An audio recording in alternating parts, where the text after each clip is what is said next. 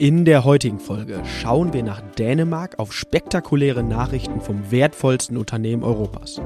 Außerdem blicken wir auf den Sandalenhersteller Birkenstock, der bei seinem New Yorker Börsendebüt ziemlich ausgerutscht ist.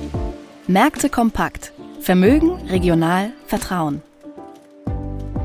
Der VR Private Banking Podcast Ihrer VR Bank Westmünsterland. Es begrüßen Sie Marco Sotrup und René Aguilar. Die im Podcast besprochenen Inhalte stellen ausschließlich allgemeine Informationen dar und beinhalten keine Kauf- oder Anlageempfehlung und Anlageberatung. Weder die Moderatoren noch die VR Bank Westmünsterland haften für etwaige Verluste, die aufgrund der Verwendung der Informationen verursacht oder damit in Zusammenhang stehen. Ja, und wie gewohnt starten wir heute am 17. Oktober zunächst mit dem Rückblick auf die vergangene Woche. Eine Woche, die sicher begleitet wurde von Nachrichten aus dem Nahen Osten, nachdem die Kurse, wir hatten letzte Woche darüber berichtet, am Montag zunächst etwas nervös reagierten, legten sie dann aber zur Wochenmitte sehr, sehr deutlich zu, um dann am Freitag allerdings wieder nachzugeben. Wahrscheinlich vor dem Wochenende der ein oder andere, der dann noch Positionen verkauft hat, eben aus Angst einer weiteren Eskalation zum Wochenende hin. Dies aber jetzt so erstmal nicht gegeben hat. Man sieht es an den Kursen auch gestern, wo es erstmal weiter nach oben gelaufen ist. Der DAX hat gestern um 0,3% gewonnen. Die Börsen in den USA noch mit deutlicheren Pluszeichen am gestrigen Montag. Wenn wir nochmal zurückgehen auf die vergangene Woche, da verliert der DAX auf Wochensicht minus 0,28% Er steht jetzt, ähm, Stand heute Morgen bzw. gestern Abend bei 15.237 Punkten. Der Leitindex S&P 500 in den USA gewinnt in der vergangenen Woche 0,45 und der technologielastige Nasdaq verliert minus 0,18% in der letzten Woche. Genau, dann würde ich da vielleicht einmal reingrätschen und ähm, ja, auf volkswirtschaftliche Daten dann aus den USA eingehen. Also am Mittwoch kamen die Erzeugerpreise und diese sind stärker als erwartet gestiegen. Sie legten zum Vorjahresmonat um 2,2 Prozent zu. Analysten hatten im Schnitt ja, eine Rate von 1,6 Prozent erwartet. Vielleicht mal ganz kurz, die, äh, oder der Erzeugerpreisindex misst äh, die in den USA erzeugten und im Inland verkauften Produkte und Dienstleistungen. Ohne Energie und Lebensmittel legten die Erzeugerpreise gegenüber September 2022 um 2,7 Prozent zu. Im Vormonat betrag ähm, ja, die Rate 2,5 Prozent. Ja, die Kernrate ist weniger schwankungsanfällig und vermittelt daher laut Ökonom ein unverfälschteres Bild von der Preisentwicklung, analog der Kernrate der Verbraucherpreise, wo ich gleich nochmal drauf zu sprechen komme. Die Erzeugerpreise ja, beeinflussen dann aber ähm, eben jene Verbraucherpreise, an denen die US-Notenbank FED ihre Geldpolitik ausrichtet. Zahlen für September wurden dann halt auch einen Tag später, also am Donnerstag präsentiert und veröffentlicht. Ähm, ja, wir haben es letzte Woche schon gesagt, viel beachtet. Wie sind die äh, Inflationszahlen ausgefallen? Ja, ich glaube eher gemischt zu betrachten. Die Inflation in den Vereinigten Staaten ja, fahrt überraschend auf hohem Niveau. Die Verbraucherpreise stiegen im September um 3,7 Prozent und damit im selben Tempo wie schon im August. Erwartet, Marco hat es letzte Woche gesagt, wurde eine leicht sinkende Inflationsrate von 3,6 Prozent. Was jedoch gut am Markt ankam, war zum einen, dass sich die Lohndynamik merklich abkühlte und zum anderen, dass die Kerninflationsrate gefallen ist. Mittlerweile ja die fast schon bedeutsamere Kennzahl. Also diese Rate, die äh, Kerninflationsrate, sank im September auf 4,1 von 4,3 Prozent im August. Dies lag im Rahmen der Erwartungen, ja, tendenziell ein Zeichen, dass gegebenenfalls auf weitere Zinserhöhungen seitens der FED verzichtet werden könnte. Ja, aber dafür ja, wird weiter auf sich gefahren. Diese Woche Donnerstag spricht FED-Chef Jerome Powell in New York noch einmal. Ähm, ja, mal schauen, was da von der rhetorischen Seite herkommt. Soll es aber dann von den volkswirtschaftlichen Kennzahlen schon wieder gewesen sein. Marco, du machst den Rückblick ja, einmal rund. Also ne? durchaus hoffnungsvolle ähm, ja, genau. Zeichen, die du berichtest. Die gab es gestern auch beim Bitcoin. Da gab es wohl zeitweise das Gerücht, dass ähm, der Bitcoin ETF in den USA von der SEC genehmigt wurde. Daraufhin ist der Bitcoin dann um irgendwo 10 Prozent, so etwas Richtung 30.000 Dollar gestiegen. Das waren aber wohl zunächst mal Gerüchte, also diese Genehmigung äh, gibt es zumindest zum aktuellen Zeitpunkt noch nicht. Daraufhin ist der Bitcoin dann auch wieder etwas gefallen, steht heute Morgen bei 28.220 US-Dollar, aber sicherlich auch ein Punkt, ähm, den es weiter zu beobachten gilt. Ja, du sagst ja. es schon, ne? gestern Morgen eine positive Nachricht irgendwie von 27.000 auf 30.000 hoch und dann wieder gefallen. Ne? Ja. Sehr, sehr, sehr dynamisch am gestrigen Tag. Und ja. Ähm, ja, sehr, sehr gute Woche liegt hinter uns, wenn wir aufs Gold schauen. Überragende Woche kann man sagen.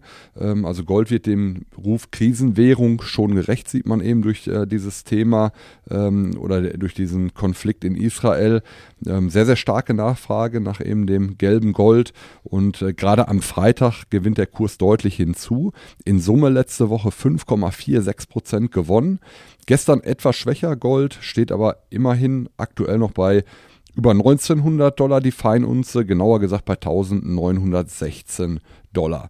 Auch Öl mit einem deutlichen Plus in der vergangenen Woche gewinnt 4% hinzu, auch am gestrigen Tag etwas nach unten gelaufen, aktueller Stand 89 Dollar 72.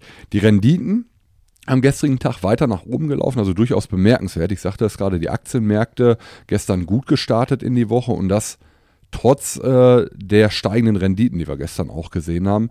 Im Bereich der US-Anleihen 10 Jahre 4,76% Rendite aktuell. In Deutschland die 10-jährigen rentieren mit 2,79% und der Euro-US-Dollar-Wechselkurs liegt bei 1,054. Also für 1 Euro bekomme ich aktuell etwas mehr als 1 Dollar und 5 Cent. Weiterhin sehr, sehr stark der Dollar, ne? Ja. Genau, also wenn man insgesamt die letzten Wochen oder Monate dann sieht, hat der Dollar schon äh, gegenüber dem Euro deutlich an Stärke gewonnen, genau wie du sagst, René.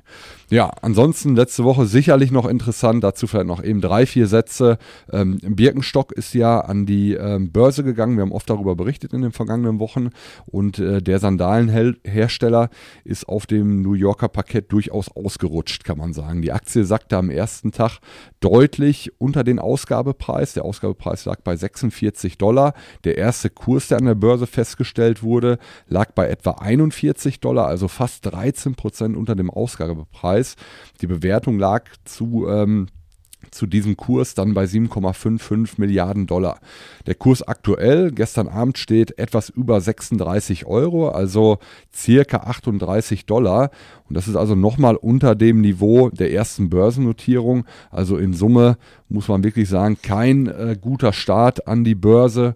Wir werden sicherlich das Unternehmen auch in den nächsten Wochen und Monaten weiter beobachten. Mit Sicherheit, genau. Also von dem Feedback her, ich glaube von der ersten Folge, die Christoph seinerzeit mal zu Birkenstock dann auch präsentiert oder ange, angesprochen hat, kam sehr, sehr gute Resonanz. Von daher, wir werden es mal weiter beobachten, ja. Genau.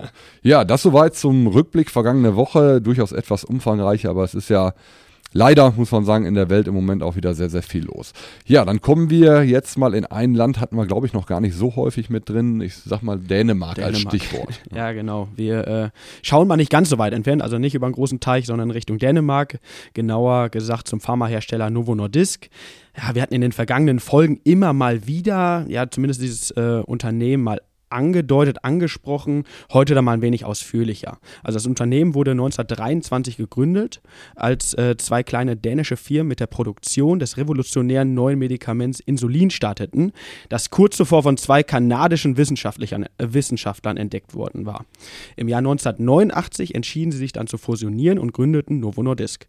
Ein Unternehmen, das sich schnell entwickelte und heute zu einem der führenden Unternehmen in den Bereichen ja, Diabetes und Adipositasversorgung gehört.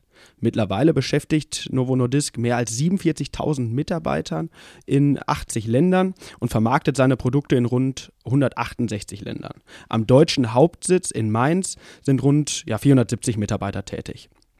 Ja, das Unternehmen zeichnet sich durch bahnbrechende wissenschaftliche Innovation bis hin zur Heilung, Heilung von Krankheiten aus. Und genau da setzt das Unternehmen auch dieses Mal wieder an. Also Novo Nordisk hat ein neues Blockbuster-Medikament namens Ozempic in der Pipeline. Dieses hochwirksame Diabetes-Medikament gilt als neues Abnehmwunder. Jetzt tauchen wir mal ganz kurz in die Naturwissenschaften ab. Also das, Medi das Medikament wirkt einmal im Gehirn und erzeugt das Gefühl der Sättigung. Außerdem verlangsamt es die Magenentleerung. Der enthaltene Wirkstoff Samaglutid dockt außerdem in der Bauchspeicheldrüse an bestimmten Rezeptoren an, die dafür sorgen, dass mehr Insulin ausgeschüttet, ausgeschüttet, wird. Die Folge, der Blutzuckerspiegel sinkt. Ja, und zu dieser Innovation gab es nun derartig gute Studienergebnisse, dass die Studie wegen einer, ja, wegen erwiesener Wirksamkeit vorzeitig beendet werden konnte. Und um die Integrität der Studie zu schützen, dürfe Novo Nordisk die Ergebnisse bis zum Abschluss der Studie nicht einsehen. Die Ergebnisse werden in der ersten Hälfte 2024 erwartet. Mit Sicherheit auch ein Termin Termin, den man sich mal merken kann. Ja, aufgrund dieser Top-Neuigkeiten erwartet Novo Nordisk nun deutlich mehr Umsatz und mehr Gewinn als vorab erwartet. Ja, demnach sollen die Erlöse im laufenden Jahr jetzt um 32 bis 38 Prozent zulegen. Bisher hatte der Konzern ein Wachstum von 27 bis 33 Prozent angepeilt. Beim operativen Gewinn rechnet der Konzern mit einem Plus von 40 bis 46 Prozent. Hier war man bisher von 31 bis 37 Prozent ausgegangen. Ja, bei beiden Werten rechnet Novo Nordisk Wechselkursschwankungen zur dänischen Krone heraus. Und fast schon logischerweise kam es dann, ja, nach dieser äh, Top-Studie, äh, Top-Information zum Kurssprung der Aktie auf sich Sicht der letzten Woche steht die Aktie auf Eurobasis beim Kursplus von 11,4 Prozent.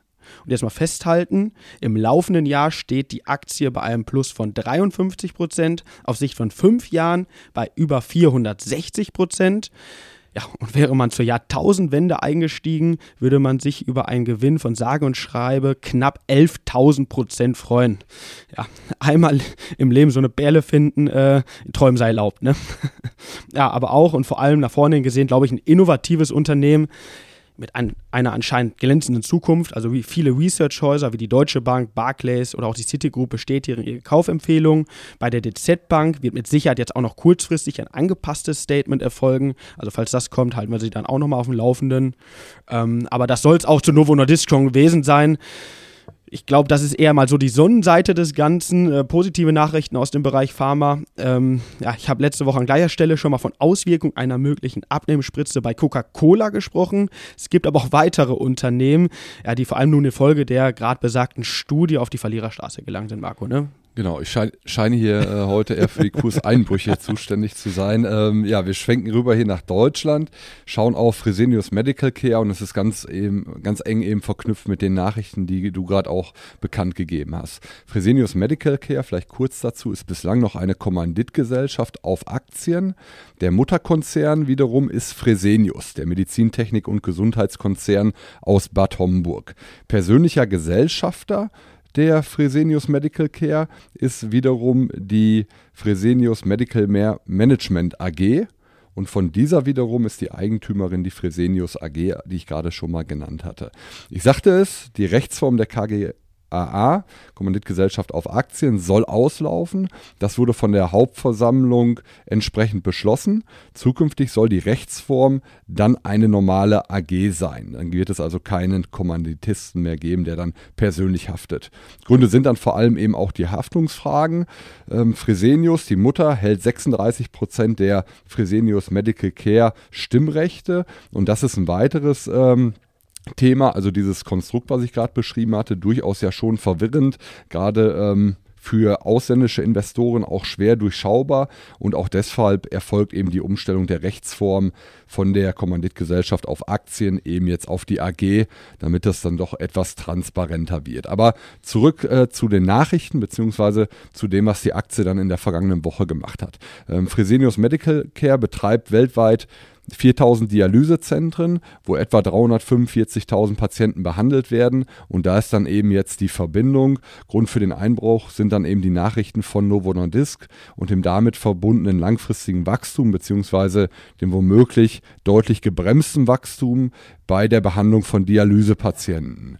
Ähm, das ist eine Entwicklung, die jetzt nicht nur Fresenius Medical Care oder Fresenius in der letzten Woche tangiert hat, sondern auch viele andere Unternehmen aus dem Bereich äh, der Medizin oder der Gesundheit, welche dann eben vor allem mit der Dialyse zu tun haben. Zum Beispiel der US-Konkurrent Davita ähm, ist auch in der vergangenen Woche zweistellig äh, gefallen, was die Aktie betrifft. Die Aktie von Fresenius Medical Care, ähm, Sie werden es sich denken können, auch mit einer sehr, sehr schwachen Woche, minus 16 Prozent, also wirklich schon heftig.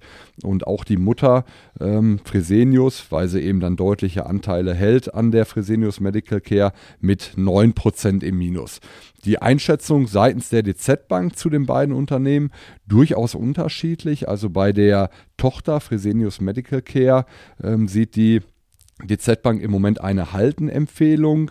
Ähm, Fresenius Medical Care selbst sagt wohl, dass sie keine negativen Effekte äh, durch den Wirkstoff auf ein, aufs eigene Geschäft sieht.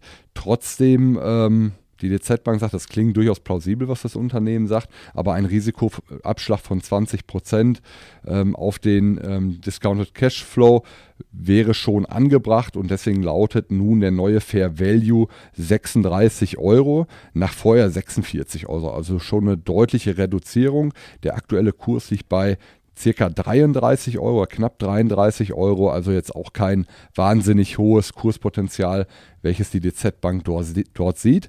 Anders sieht es dann eben bei der Mutter aus, Fresenius. Da sagt die DZ Bank ganz klar, dass dieser Rückgang in der vergangenen Woche durchaus übertrieben gewesen ist, ähm, dass die Perspektiven für das operative Geschäft sehr, sehr ordentlich sind und aus dem Grunde ähm, der ja, oder der faire Wert der Aktie ähm, aufgrund der Nachrichten in der vergangenen Woche nur marginal angepasst wird von 42 auf 40 Euro. Aber ich sagte das gerade beim aktuellen Kurs von 25 Euro äh, mit 60 Prozent Kurspotenzial eine sehr, sehr optimistische, bullische Einschätzung und daraus resultiert dann eben auch das aktuelle Anlagevotum kaufen bei der Mutter und äh, halten, wie gerade schon mal gesagt, eben bei dem Tochterunternehmen. Also das vielleicht nochmal so der Blick dann hier auf das Unternehmen, eng verknüpft mit Novo Nordisk. Ja. Ähm, große, weite Welt. Wir kommen dann jetzt in die Region. In die Region, genau. Ja, wir nehmen ja heute wie gewohnt hier in Gescher den äh, Podcast auf. Ich schaue mal 60 Kilometer östlich in Richtung Ascheberg. Dort sitzt die Aktiengesellschaft Dahldrup und Söhne, welches sich ja unter anderem auf Geothermie, also Erdwärme spezialisiert hat. Das Bauunternehmen hat seine Gesamtleistung sowie seinen operativen Gewinn im ersten Halbjahr 2023 gesteigert. Der Halbjahresüberschuss äh, belief sich auf 700.000 Euro. Im Vorjahr lag man beim Überschuss von 400.000 Euro. Das erste Halbjahr 2023 2020 sei für ja, Daldrup und Söhne trotz des allgemein schwachen wirtschaftlichen Umfeldes von einer positiven operativen Entwicklung in allen Bereichen gekennzeichnet. Und Andreas Tönjes, Vorstandsvorsitzender der Daldrup und Söhne AG, gab zum besten Zitat: Ja, die Nachfrage nach Bohrdienstleistungen für Geothermieprojekte nimmt deutlich zu. Mit dem Gesetz zur kommunalen Wärmeplanung stehen Kommunen und Stadtwerke in der Pflicht, die Wärmeversorgung zügig zu dekarbonisieren. Geothermie kann in den meisten Regionen Deutschlands erneuerbare, grundlastfähige Wärme bereitstellen und speichern. Klar ist aber, ohne sachkundige äh, Bohrung lassen sich Erdwärme und Thermalwasser nicht erschließen und in die Wärmenetze einspeisen. Das setzt die Bohrdienstleistung der Dalrup und Söhne AG in eine Schlüsselposition der Wärmewende. Ja, mit Blick nach vorne ähm, fürs äh, laufende Jahr 2023 ähm, ja, wird gesagt, bei der aktuellen Auftragslage und anhaltender Auslastung geht die Geschäftsleitung von einer Gesamtleistung von rund 41 Millionen Euro bei einer EBIT-Marge zwischen 3 und 5 Prozent aus. Ähm, also insgesamt sehr, sehr gute Nachrichten auch dann ähm, hier aus der Region. Vielleicht mal einen ganz kurzen Blick auch zur Aktie. Die Aktie ist recht volatil und liegt im laufenden Jahr bei äh, 9,16 Prozent im Plus, auf 5 Jahressicht bei knapp minus 12 Prozent. Eine Dividende wird nicht ausgeschüttet. Aber es soll es auch vielleicht schon wieder mit dem Blick in die Region äh, gewesen sein. Ich glaube, man sieht auch da wieder, welche innovative und zeitgemäße Unternehmungen hier beheimatet sind. Marco, wir kommen dann, ich glaube, nach einer etwas längeren Folge heute dann zum Ausblick.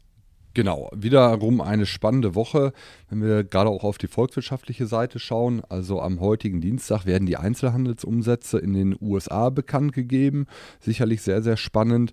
Dann am morgigen Mittwoch folgen die Verbraucherpreise, also die Inflationsdaten zu Großbritannien. Und diese Woche wird auch der neue Sprecher des Repräsentantenhauses in den USA gewählt, voraussichtlich. Ähm, das, oder die ähm, Republikaner haben sich da auf Jim Jordan geeinigt am vergangenen Freitag. Freitag. Ein Hardliner, der auch wohl auf Seite äh, von Donald, Trump, dem ehemaligen Präsidenten, steht. Ja, ansonsten an der Unternehmensseite, wir sagten das letzte Woche schon, es geht jetzt los und äh, eben auch weiter mit der Berichtssaison zum dritten Quartal. Heute am 17.10. sind dran Johnson Johnson, Lockheed Martin ähm, aus dem Rüstungsbereich in diesen Zeiten eine Branche, ähm, die, ja. die ja wirklich ähm, sehr, sehr ordentlich läuft. Am 18.10., also morgen, ASML, Deutsche Börse, Netflix, Procter Gamble, SAP, Tesla sind dran, sicherlich super interessant. Am 19.10. ATT, Telekommunikation, Sartorius, TSMC berichtet und am Freitag, am 20.10. dann noch American Express. Also Viel Stoff für die nächste Folge. Ne? Große ne? Unternehmen, ja. die äh, berichten. Wird dann in den folgenden Wochen nochmal spannender, wenn vor allem dann Big, Big Tech, Tech nochmal ja. mit reinkommt. Ähm, aber auch diese Woche hat es dann durchaus in sich. Ja, wir sagen Danke fürs Zuhören. Du sagtest es, eine etwas längere Folge heute. Wir hoffen, Ihnen hat es trotzdem gefallen. Wir würden uns freuen, wenn Sie uns ein Feedback geben, uns abonnieren und empfehlen Sie uns natürlich gerne auch weiter. Vielen bis Dank nächste Woche. Bis zur nächsten Woche. Tschüss. Ciao. Wichtige Angaben zu den im Podcast aufgeführten Wertentwicklungen können Sie unseren Show Notes entnehmen. Ihr Private Banking Team.